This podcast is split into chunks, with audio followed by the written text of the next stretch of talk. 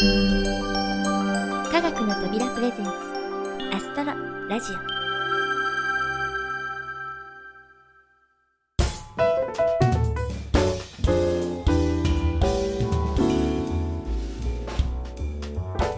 皆さんこんにちは土屋ゆ子です。学校の夏休みも終わっていよいよ9月です。まだまだ暑い日が続きますが今年の夏は場所によっては天候不順で大雨による被害が出たりしました。これから台風シーズンを迎えますので皆さんも警報や避難勧告などには十分注意してもしもの際は身の安全を最優先で行動してください。また災害に遭われた方々には謹んでお見舞い申し上げます。さてお届けしていますラジオドラマ「シークレット・オブ・ラピス」早くも第3回を迎えました。今回の注目はラピスちゃん今まで単語を並べただけの言葉を発していただけでしたが前回ついに光たちとの会話に成功。今回はさらに斜め上の会話が飛び出しそうとのことでお楽しみに。そして物語はラピスとの会話をきっかけに急展開します。ラピスの宿る鉱石を持ち込んだ謎の男の意外な正体が明らかに。というわけで「シークレット・オブ・ラピス」第3回お聴きください。どうぞ。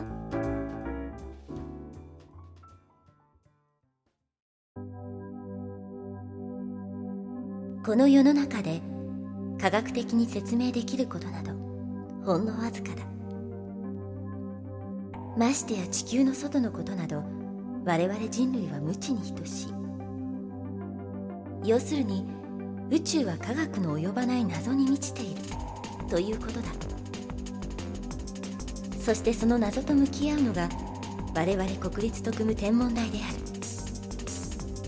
さあ今日も楽しい謎解きを始めよう。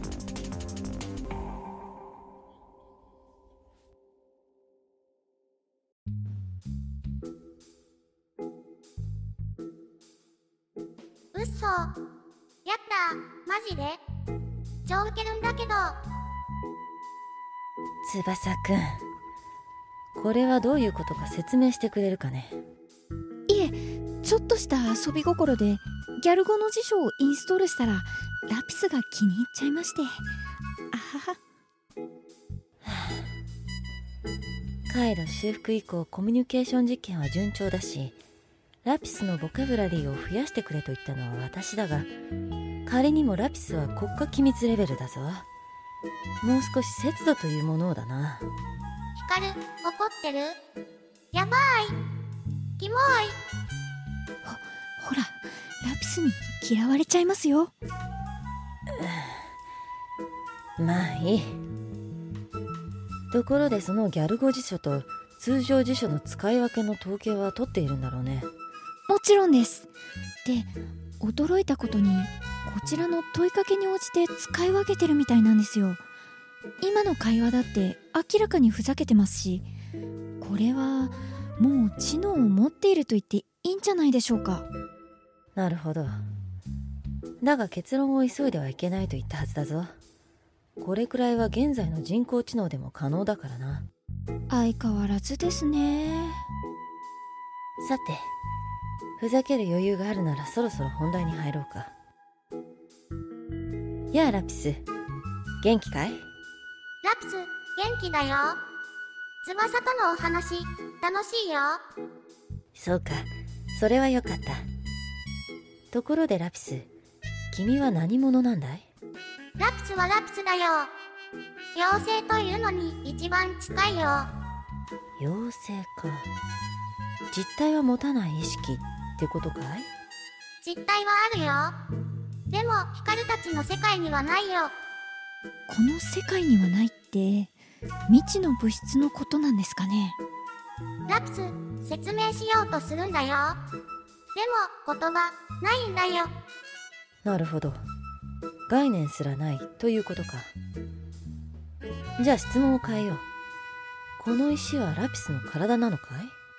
体じゃないよ。お家だよ。お家？じゃあ出たり入ったりできるんだねできるよ。でも、このお家、鍵がかかってるの。だから、ラピス、出られないの。鍵かその鍵は誰が持ってるんだい？クロちゃんだよ。クロちゃん？クロちゃんって黒岩教授のことかい？お父さん？そうだよ。クロちゃんは、黒岩だよ。やはりそうか。ラピス、疲れたよ。寝るよ。うん。まだエネルギー供給量が十分じゃないのか。じゃあまた明日お話ししような。おやすみ。おやすみなさい。ちょっと待ってください。黒岩教授私のお父さんが鍵を持っているってどういうことなんですか？はあ実はこの鉱石をここに持ち込んだ人物。それが黒岩教授なんだ。お父さんがこの石を。いきなり確信で驚かせてしまったな。君にはもっと時間をかけて説明する予定だったんだが。まあいずれ話そうと思っていたことだ。聞いてくれるかい？はい。ちゃんと説明してほしいです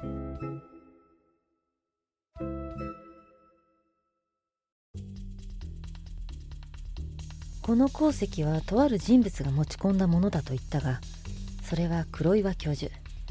つまり君のお父さんだ。君が小さい頃ご両親は離婚されて君はお母さんの旧姓を名乗っているんだったね。そうです。でも父と母は離婚後もそれなりにうまくやっていてプログラミングも父に指導してもらったんです。私たちがそれを知ったのは君の素性調査で。つまり黒岩教授がこの鉱石をここに持ち込んだ後のことなんだ。そうなんですか。この石を持ち込んだ人が私のプログラムを知っていたって聞いてなんかおかしいなと思っていたんです。じゃあ全て父の仕組んだことだったんですね。仕組んだというよりそうせざるを得なかったんじゃないかな。なぜなら何もなければ彼は自分でこの鉱石を研究したかったに違いないからね。研究者としての彼を知っている人間なら皆そう考えるよ。それが何らかの理由で続けられなくなった。何らかの理由？おそらくセキュリティ上の問題だろう。これ以上研究を続けられない。例えば研究データをクラックされそうになったとか確かに父の研究所は民間だから人の出入りも多いしネットも遮断できません。この秘密基地のようなセキュリティは望めませんね。でもなんか物騒な話になってきちゃったな。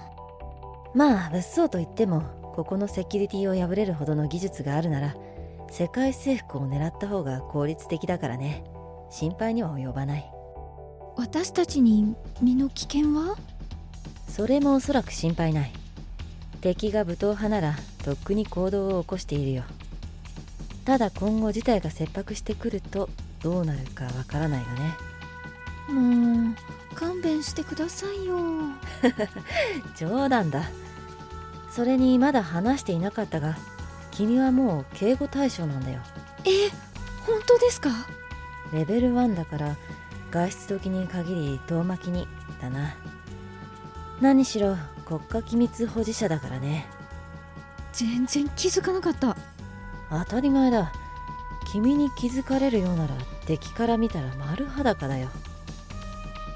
そりゃそうですけど。まあ当面は少し周囲に気を配ってくれ。何かおかしいと感じることがあったら必ず報告すること。いいね。はい。わかりました。さてこれで当面の目標は決まったな。ラピスを鉱石から解放する鍵を見つけることだ。ラピスは知らないようだが黒岩教授が我々に託したんだ。解けないことはない。そうですね。おそらく鍵はこの鉱石にある。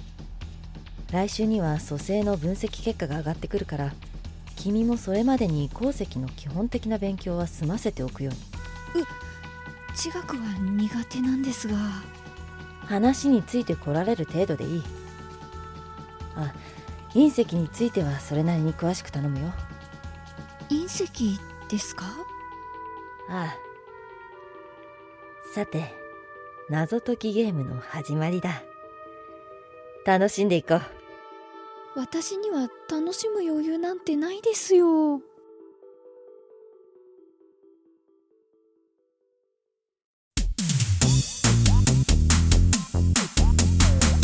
アストロラジオ。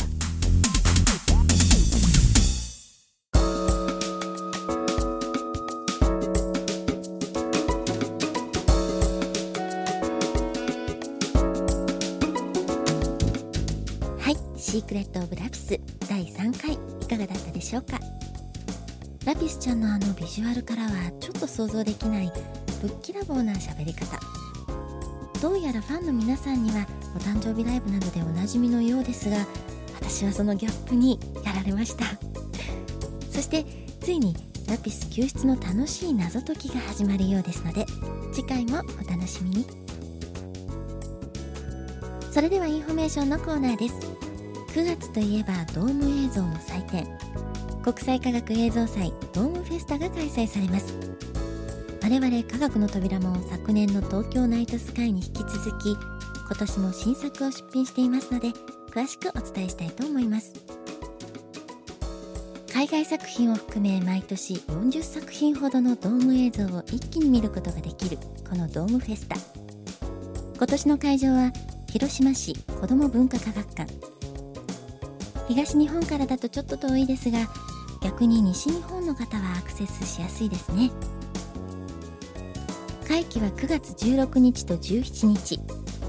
3連休直後の平日ですので一般の方の参加はちょっと難しいかも。と言いますか実はすでに参加申し込みの期限は過ぎてしまっているんです。すみません。えー、せっかく興味を持ったのにという方ご安心ください。参加作品全てではありませんが見ることができるんです。上映日はドームフェスタ前の3連休。9月13日の土曜日から15日の月曜日まで。ドームフェスタプレイイベントと称して全20作品が上映されます。もちろんその中に絆の星も含まれています。絆の星は13日の午後1時20分からの上映予定となっていますが現時点ではまだプログラム変更の可能性があるそうです。近々正式なスケジュールが発表されると思いますのでお待ちください。詳しくは広島市子ども文化科学館のホームページをご覧ください。また科学の扉の Twitter アカウントからも情報を流す予定ですのでそちらもよろしければフォローをお願いします。父と娘そして人と人との絆をテーマに作られた全編集映像作品「絆の星」リリース前の貴重な先行上映の機会となります。また他にもバラエティに富んださまざまなドーム映像作品がご覧になれますのでご都合のつく方は是非お運びくださいね。いろいろお話ししてきましたがそろそろお別れのお時間になってしまいました。この番組は制作コムビルド脚本アルハボル協力アイスタイルプロジェクト株式会社タジオディーン BGM 配布サイトハートレコード。音楽制作集団ディープフィールド。そして企画制作科学の扉でお送りいたしました。それではまた次回をお楽しみに。お相手は私土屋あゆ子でした。